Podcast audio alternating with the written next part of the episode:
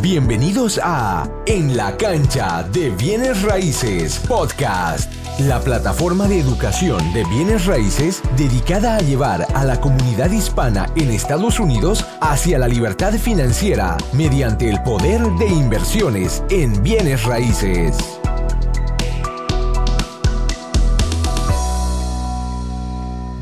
Bienvenidos a En la Cancha Bienes Raíces Podcast. Soy Cristian Guamaní, cofundador de enlacancha.wes. Y el día de hoy tengo a Antonio Hernández. ¿Cómo estás, Antonio? Muy bien, Cristian, muy bien. Aquí listos para eh, pasar información y ver en qué podemos ayudar a la comunidad.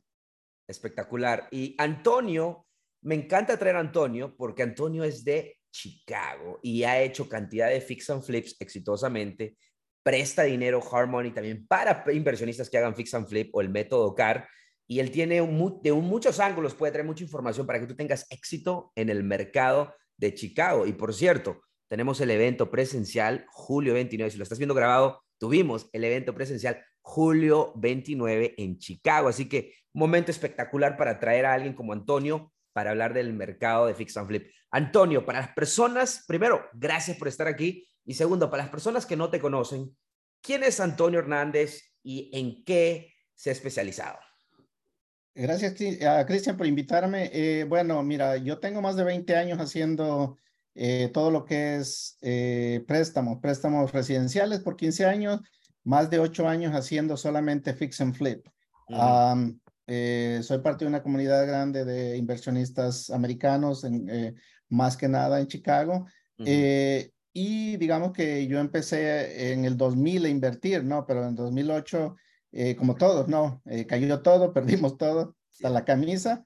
Y básicamente en el 2013 otra vez nos reinventamos, en el 2015 empezamos a comprar más propiedades y como tú dices, este es un mercado cíclico, ¿no? Es un para arriba y para abajo.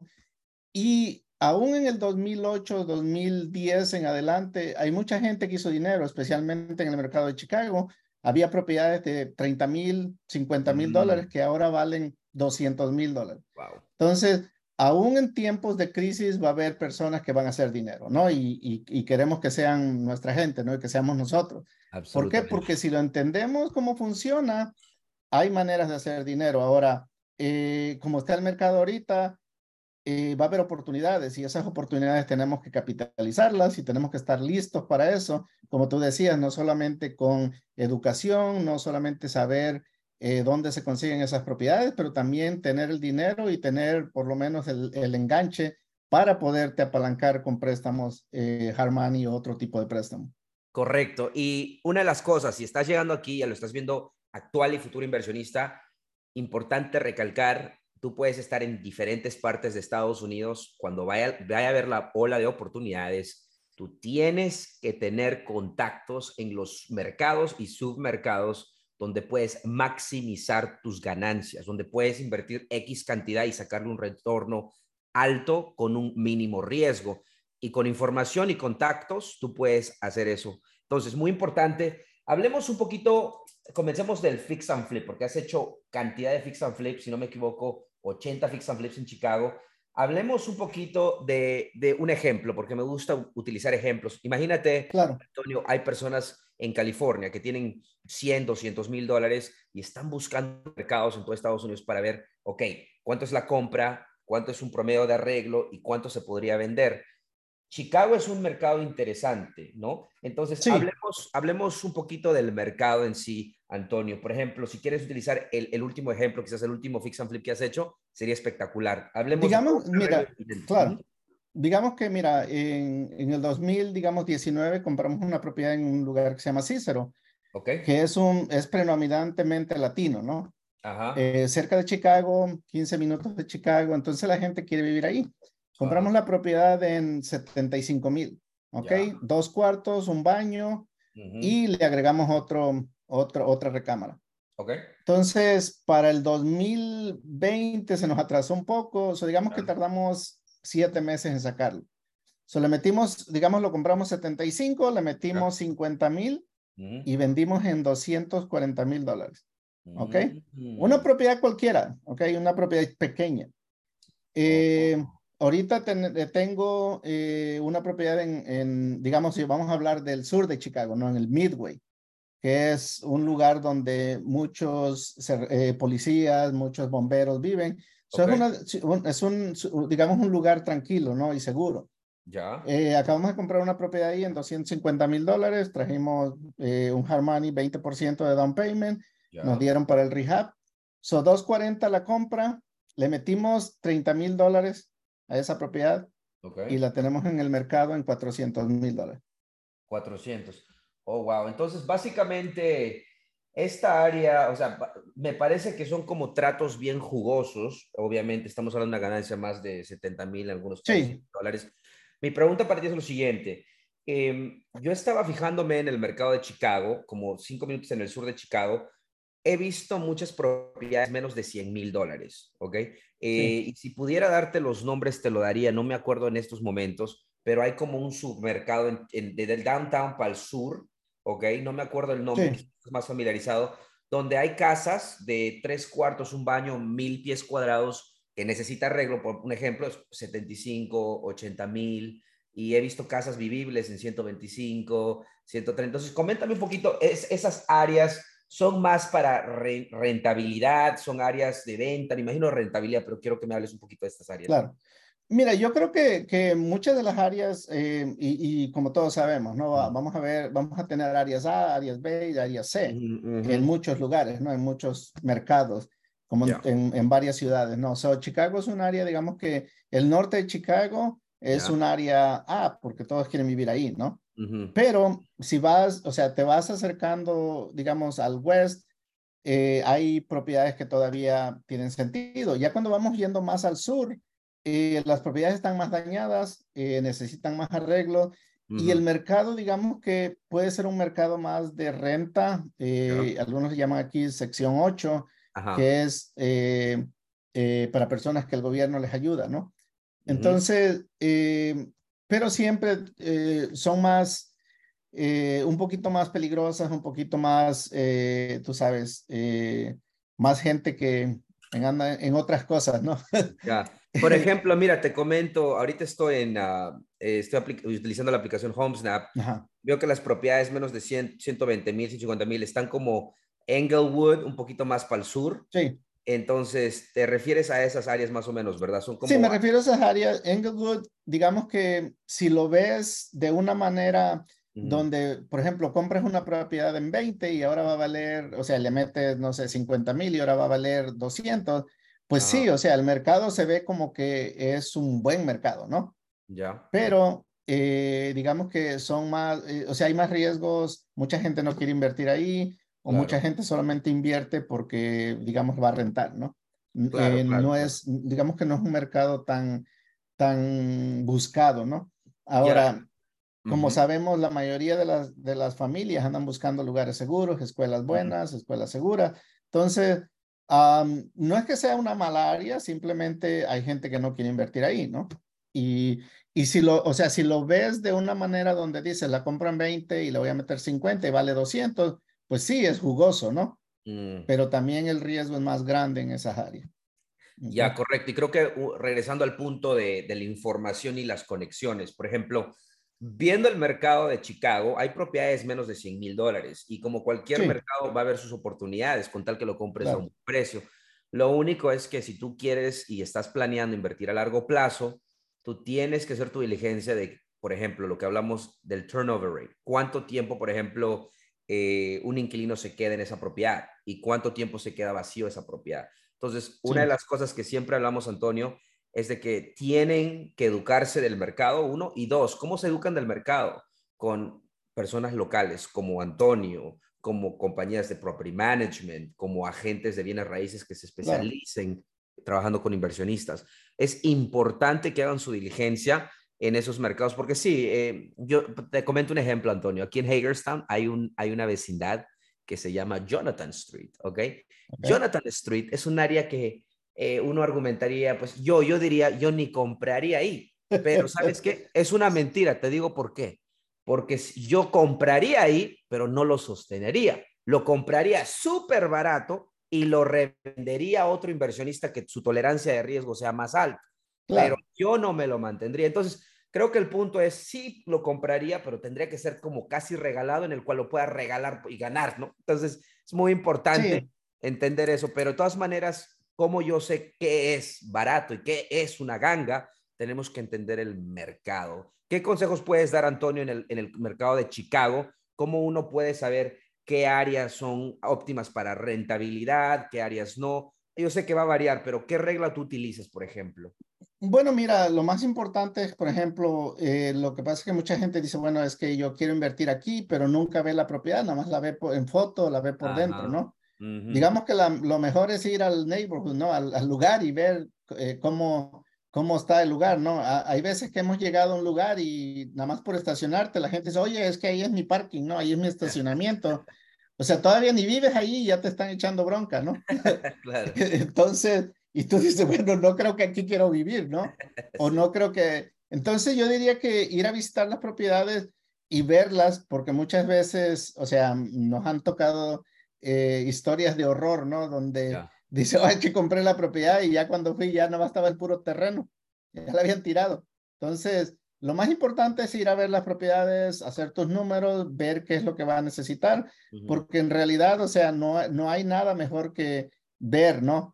Eh, las condiciones de cada propiedad. Y otra de las cosas es que si tú llevas a tu contratista y tu contratista pues, no quiere ir al lugar, no, pues ahí no, ahí no trabajo, ¿no? O algo, pues algo, algo quiere decir, ¿no? Porque, o porque le roban las herramientas o porque eh, ha perdido dinero ahí o algo, ¿no? Pero digamos que eh, es importante, digamos, primero hacer tus números, saber qué es lo que vas a, a meterle a esa propiedad, cuánto, cuánto es tu BDR o ARB, y saber, eh, conocer las áreas, ¿no? especialmente dónde tú quieres invertir. Porque no creo que todo, o sea, digamos que em, cuando tú aprendes estas cosas, dices, bueno, yo quiero invertir en estas áreas, ¿no? Y me voy a mantener ahí, porque si andas, eh, como dicen, all over, o sea, en todos los lugares, puede ser que no, no vayas a hacer mucho, ¿no?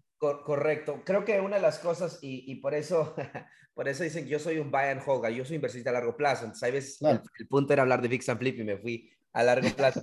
A ver, regresemos un poquito a fix and flip. Por ejemplo, me comentaste que Césaro, Césaro se llama, un lugar allá en Chicago. ¿verdad? Cícero, Cícero. Y Cícero y Midway también. Pero hablemos eso de locación, porque eso me llama mucho la atención. A Anthony, para hacer fix and flip, sabemos de que tiene que haber una demanda natural, una demanda del mercado de dueños, y compradores que quieran vivir en esas áreas.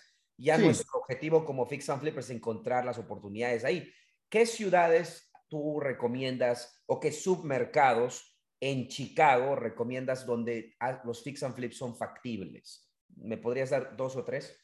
Bueno, mira, pues como te digo, Cícero, mucha gente quiere vivir ahí. hay un lugar que se llama Berwyn, que las propiedades están caras y la gente también quiere vivir. Está cerca de Chicago. Eh, Hillside, eh, claro, el norte de Chicago, eh, todo lo que es, tú sabes, Hermosa, todo lo que es Midway.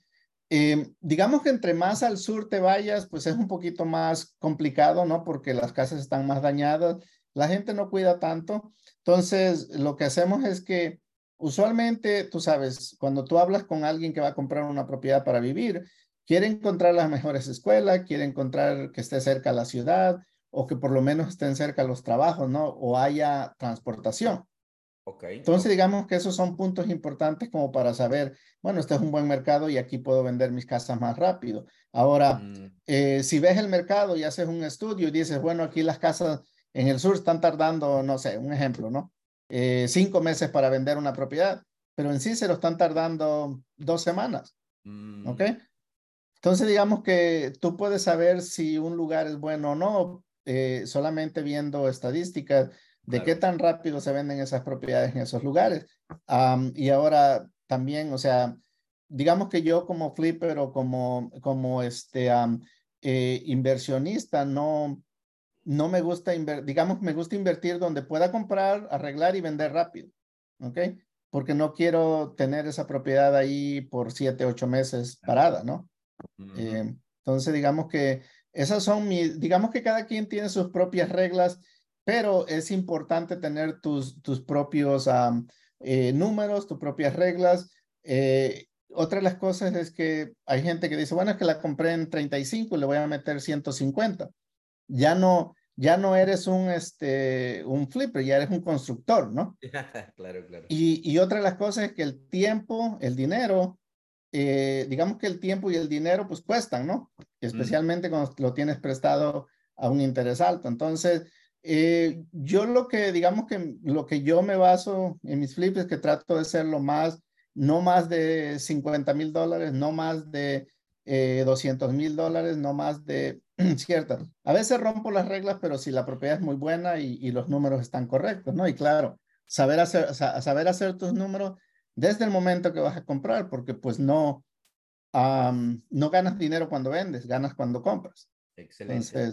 me, me, parece muy bien. Hablamos para las personas que no han tomado Cícero, Bearville, Hillside, Norte de Chicago, Midway. ¿Serían unos mercados o submercados que son óptimos según Anthony para hacer fix Obviamente va a variar, depende de cuándo lo compras, pero en términos generales, buenas áreas para hacer fix and flip porque hay demanda de compradores. Sí. Hablemos un poquito, en tu opinión, Anthony, tú que prestas dinero también a inversionistas a largo plazo. Esas son las áreas para fix and flip, ¿no? Hay la demanda, eh, ahí no vamos a sostenerla a largo plazo. Eh, ¿Dónde están los submercados, Anthony? Donde eh, te doy ejemplo. Para que una propiedad tenga sentido, eh, si está a 150 mil dólares y la renta está en 1.200 o 1.500, pues tiene sentido porque en términos generales va a sostenerse. Entonces, mi pregunta es, ¿qué submercados o mercados hay en Chicago donde quizás las propiedades están menos de 200 mil dólares y, el, y la renta es 1.500 o más. ¿Existe un submercado en Chicago que de esos números donde hay cash flow de 300, 400 dólares? Sí, sí, claro. Em, y, y, digamos que la mayoría del inversionista está comprando propiedades que necesitan arreglos para poder, digamos, ganar equidad y no solamente, digamos, tener cash flow, sino ganar equidad, ¿no? Son las dos cosas al mismo tiempo. Y eso es lo que, digamos, nosotros nos concentramos un poco más y la gente que, que conocemos, ¿no? Entonces, no es solamente los 200 dólares de cash flow, ¿no? Eh, como por ahí algunos eh, pueden decir, es que la regla del 1%, si compro en 200, voy a rentar en 200, pero en realidad pues, no estás haciendo dinero, ¿no? Correcto. Estás solamente pagando el mortgage. ¿Qué submercados permitiría la regla de un por ciento? Creo que es la mejor. Uh, en Chicago, por ejemplo. Yo diría que todavía, tú sabes, Cicero, Berwin, toda, bueno, Cicero, Berwin un poco más caro, okay. pero la mayoría de los suburbios, por ejemplo, como son uh, Aurora, Aurora, Illinois, que es la segunda ciudad más grande después Aurora. de Chicago. Ok. Eh, Aurora, Joliet. Joliet. Okay. Eh, estamos hablando de Elgin, que son usualmente eh, mercados latinos, ¿no? Uh, me encanta, me encanta eso. O sea, voy a tomar nota de eso. Aurora, Joliet, ¿y cuál es lo otro? Uh, Elgin. Elgin, ok.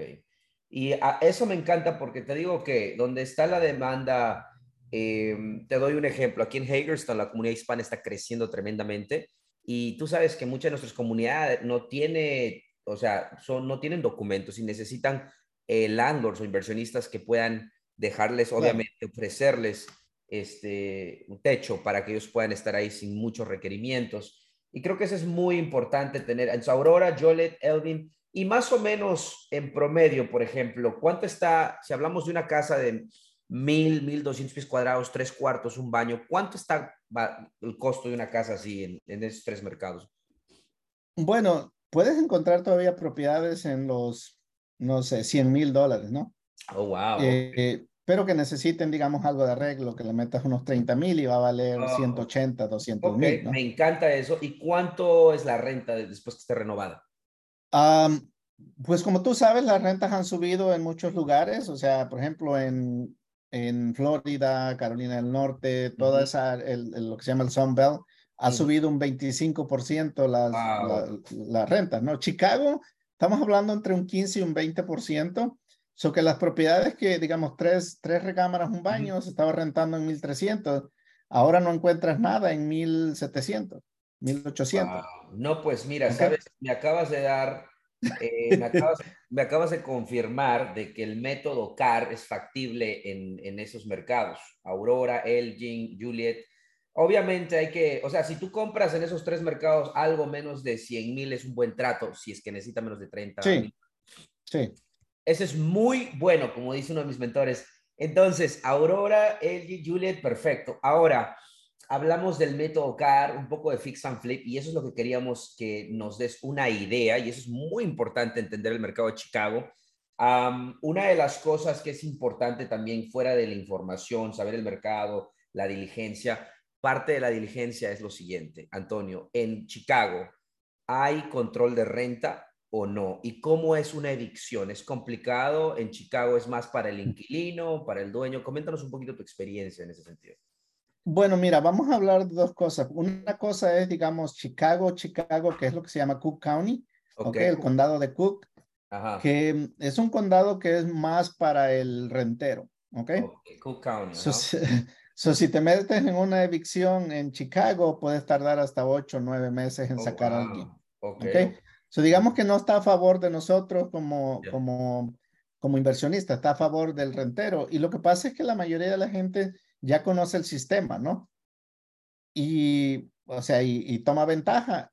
Pero eso es, digamos, lo que es el condado de Cook, Chicago. Hay otra ciudad, o sea, y va, y va a cambiar por ciudad, ¿ok? Y va a cambiar por, por condado. Hay un, eh, digamos que hay condados más afluentes donde las evicciones son más rápidas, no pueden ser 45, 90 días máximo. Entonces, em, es un buen mercado Chicago, solamente tienes que encontrar, digamos, el, el, rentero correcto, ¿no? Que, y, no eso, te vaya... y eso, Antonio, te digo que eso es en cualquier mercado, pero, pero definitivamente hay una gran diferencia. Por ejemplo, aquí en Hagerstown es un mes y medio, dos meses, lo puedes sacar. ¿okay? No allá en Chicago. Ahora, Elgin, Aurora, Joliet, ¿está bajo Cook County también o no? No, no, no. Una parte de Elgin sí, pero eh, la mayoría son otros condados, o que digamos que el mercado puede ser un poco diferente. Aurora es diferente.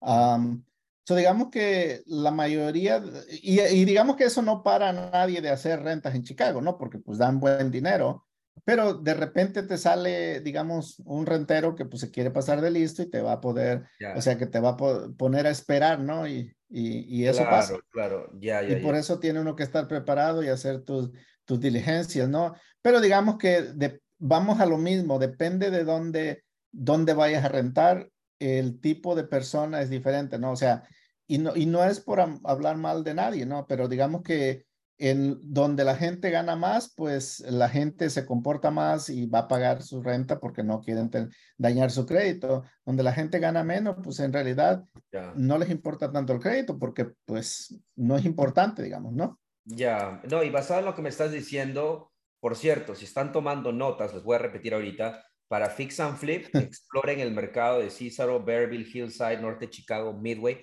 porque con Fix and Flip, obviamente, el simplemente tú tienes que hacer tus números bien. ¿Cuánto es la valorización después de los arreglos? ¿Cuánto lo voy a comprar? ¿Cuánto es el arreglo? No es tan complicado, ¿no? En el sentido solamente hacer tus, la mayor de tu diligencia al comienzo eh, y comprar en un, área con un potencial muy grande. Eh, una de las cosas que creo que se requiere un poco más de diligencia es obviamente en el método CAR, porque vas a sostener la propiedad a largo plazo. Claro, sí. Tienes que saber la renta, los gastos de operación, y el mantenimiento que requiere la propiedad. A mí me llama mucho la atención entonces Aurora y Joliet, eh, particularmente según lo que me comentas, está fuera de Cook County, que eso es muy bueno. Por ejemplo, en estas ciudades de Joliet y Aurora de en Chicago, ¿cuánto, ¿cuánto tiempo para sacar un inquilino, por ejemplo, si no está pagando en promedio? estamos hablando entre 45 días a 90 días. Wow, eso está, suena muy bien. Eso claro, o sea, suena, suena mejor, ¿no? Absolutamente. Este y, quiero recalcar algo, eh, y, para el punto de Antonio, o sea, simplemente porque se demora ocho o nueve meses, no significa que nadie está rentando. Obviamente hay maneras donde tú te puedes proteger, ya sea comenzando en la agencia y comenzando con el tipo, seleccionando y filtrando tu inquilino, un inquilino correcto. Claro. Entonces, y a la vez, incluso te comento, te comenté que aquí en Hagerstown es un mes y medio, dos meses. Pero si un inquilino se pasa de listo, puede hasta cuatro, cinco, seis meses. O sea, estamos hablando que son los que súper inquilinos, o sea, son que se especializan en engañar a los bandos. Pues. y, hay, y, hay, donde quiera. Hay en siempre, hay, siempre hay uno, dos de diez por ahí. Sí, sí, sí. Y, y, los vas a encontrar donde quiera. O sea, en el área de Chicago, donde quiera los vas a encontrar y, y digamos que tienes que estar preparado. Pero por eso, digamos que ha cambiado el mercado de hace 10, 20 años, ¿no? Cuando rentaba y nada más le rentabas a cualquiera Ahora, digamos, pues hay, hay este, ciertas aplicaciones en las que le puedes correr el, el crédito, puedes correr el, el, este, el background check, ¿no? O sea, checar que, cómo, cómo vienen, ¿no? Y, pero depende de cada ciudad y depende de cada estado. Creo que, por ejemplo, Wisconsin es uno de los estados donde, por ejemplo, si alguien eh, renta y no paga, lo ponen en, un, en una base de datos donde, digamos que no es tan fácil rentar después, ¿no? Correcto pero eh, por eso es, bien importante, digamos, tener una idea y tener gente local en muchos lugares porque eh, uno no sabe todo lo que, lo que pasa, ¿no? Y, eso, digamos que, eh, pues te da un poquito más de, tranquilidad, ¿no? De que puedes hacer algunas cosas y otras no. Correcto. me encanta porque hablamos de fix and flip, inversiones a largo plazo, y nos diste locaciones en las cuales podemos explorar, particularmente personas fuera de Chicago. Y obviamente Antonio también presta, financia oportunidades de inversión para Flip y el Metocat. Me encantaría ahorita hablar un poquito de eso, Antonio, eh, de, lo que ofreces ahí en Chicago. Ojo, siempre hablamos de trabajar con expertos que se especialicen en lo cual tú quieres tener éxito. Entonces, Antonio es de Chicago, invierte en Chicago, hace fix and flip en Chicago. Entonces, creo que es ideal conectarse con Antonio si tú vas a estar en el mercado de Chicago Coméntanos un poquito, Antonio, qué productos o qué préstamos puedes proveer a la audiencia. Eh, coméntanos un poquito de eso. Mira, pues primeramente tenemos, digamos, tengo inversionistas privados que prestan dinero, pero como tú sabes, la mayoría de los inversionistas privados quieren saber a quién le van a prestar. Mm. digamos que es más personal, ¿no? Es más, eh, eh, tienes que tener la relación. aparte de eso, pues tenemos hedge funds, o sea, bancos grandes que prestan dinero, eh, somos brokers de algunos otros bancos. So, digamos que ya en ocho años que llevamos haciendo esto, eh, hemos visto de todo, hemos visto bancos que se han ido, otros que han regresado, otros que están, pero digamos que lo más importante es saber tus números, ¿no? Saber con qué estás trabajando y la mayoría, digamos, de, de, los bancos, hay bancos que no prestan en Chicago, hay bancos que no te prestan si no tienes más de cinco propiedades en Chicago, ¿no? Eh, ¿Por qué? Porque han salido mal, pero hay otros bancos que también, digamos que van a poner restricciones, ya sea en Chicago, en Nueva York o en Miami, digamos en las, en las áreas metro, ¿no? De esos lugares. ¿Por qué? Porque, digamos, el crimen es alto o hay diferentes cosas. Por ejemplo, en lo que es Miami, eh, Chicago, a veces, por ejemplo, el banco quiere que traigas de un 15 a un 20% de down payment, ¿ok? De enganche. Pero hay veces que va a decir, ¿sabes qué? Si es Chicago, necesitas traer un 25%. ¿Ok? Mm. Entonces, digamos que uno tiene que estar preparado para eso. La mayoría de los bancos te va a pedir un, 15 a 20% de enganche y te va a dar el 100% de rehabilitación. ¿Ok? La mayoría de estos bancos no requiere income taxas, no requieren W2, es más basado en la propiedad, basado en tu crédito. So, lo que yo le digo a mucha gente es que si tienes el crédito y tienes el dinero, eh, es posible, ¿no? Pero también eh, el crédito tiene mucho que ver. Ok, y otra cosa, digamos que saber cómo estructurar la, la compañía, ¿no? El LLC o la corporación. Porque digamos que si tienes a dos personas y una de ellas tiene 500 de crédito, pues te va a echar a perder el negocio, ¿no? Entonces, es bien importante saber cómo estructurar, o sea, digamos que lo mismo, vamos a, eh, tienes que saber lo que estás haciendo para poder Em, digamos, estructurar el negocio de una manera que los préstamos pasen. Entonces, ah, te digo, o sea, hacemos todo lo que es fix and flip, hacemos todo lo que es propiedades que ya se compraron, arreglaron y se rentaron y hacer el método CAR. Eh, usualmente pueden ir 70, 75% de lo que vale la propiedad ya arreglada, ¿ok? Ahora, ojo, estábamos hablando en la mañana de que si hay algún, todavía el banco que te, que te dejan hacerlo rápido, la mayoría no, o sea, ya no hay bancos que te dejan hacer, tienes que esperar tres meses o digamos cuatro meses o seis meses después de haber comprado la propiedad. Entonces, mm. hay algunos todavía que por ahí, pero algunos están quebrando por eso mismo. Entonces, eh, otra de las cosas es que no hay, digamos, mucho negocio ahí afuera que te quiera prestar el 100%, porque entonces digamos que pues no tienes nada que perder, ¿no? Cualquiera se puede ir del proyecto y ¿sabes qué? Pues no le pago, de todos modos no puse nada. Entonces, ojo, eh, usualmente la mayoría de los bancos te va a pedir un 15, 20% de, de enganche y te va a dar el 100% de, de, la rehabilitación. ¿Ok? En el lado de los refinanciamientos, ya sea un cash out o ya sea un, un rate and o sea, si vas a sacar dinero o si no vas a sacar dinero, usualmente va a ser un 70-75% basado en el crédito. Y el crédito mínimo usualmente de todos los bancos es 680 para arriba. Entonces, ah, si estás haciendo, digamos, una rehabilitación con tu dinero, con tus tarjetas de crédito, aguas, ¿no? Porque puede ser que cuando quieras refinanciar tu crédito, pues ya no esté ahí, ¿no? ¿Por qué? Mm. Porque pues, estás, estás sobregirando tus tarjetas, ¿no? Entonces hay otros métodos de usar crédito comercial, crédito de la compañía, para poder financiar ese tipo de, propiedades. Entonces, digamos que es posible, solamente hay que tener las estrategias correctas, ¿no? Y, poner bases. Entonces, eh, hacemos también nueva construcción. Ah, para nueva construcción, como tú sabes, la mayoría quiere que tengas experiencia como, como, no como contratista, experiencia como builder, ¿no? O sea, como constructor. Por lo menos una o dos propiedades que hayas hecho en el pasado o que tengas un constructor que venga contigo, ¿no? Y que quiera hacer el proyecto. Entonces, eh, nueva construcción es un poquito más, más para eh, pros, ¿no? Yo diría que la gente que quiere empezar, que empiece con fix and flip, ¿no? Y que es lo más sencillo, ¿no? Pero siempre hay que tener, digamos, la documentación correcta, poner en orden todo. Y eh, acuérdate, este es un negocio rápido, ¿no? Es un negocio que tiene que cerrar en dos, tres semanas o tres semanas máximo. Y si no tienes todo listo, pues puedes perder negocios, ¿no? Absolutamente. Me parece muy bien, Antonio. Entonces, para el modo de finalizar, coméntales un poquito, Antonio, de cómo se pueden contactar contigo. Muchas personas se van a contactar contigo porque van a estar en Chicago, julio 29, en unos días. Si lo estás viendo grabado, te la perdiste, pero no te preocupes, hay otro evento. Pero si lo estás escuchando antes del sábado, compra, regístrate y vente acá. Antonio va a estar ahí, por cierto, Antonio, ah, va a estar ahí como sponsor, ahí van a conocerlo. También vamos a tenerlo ahí para que esté con ustedes y los conozcan ustedes también. ¿Cómo se contacta contigo, Antonio?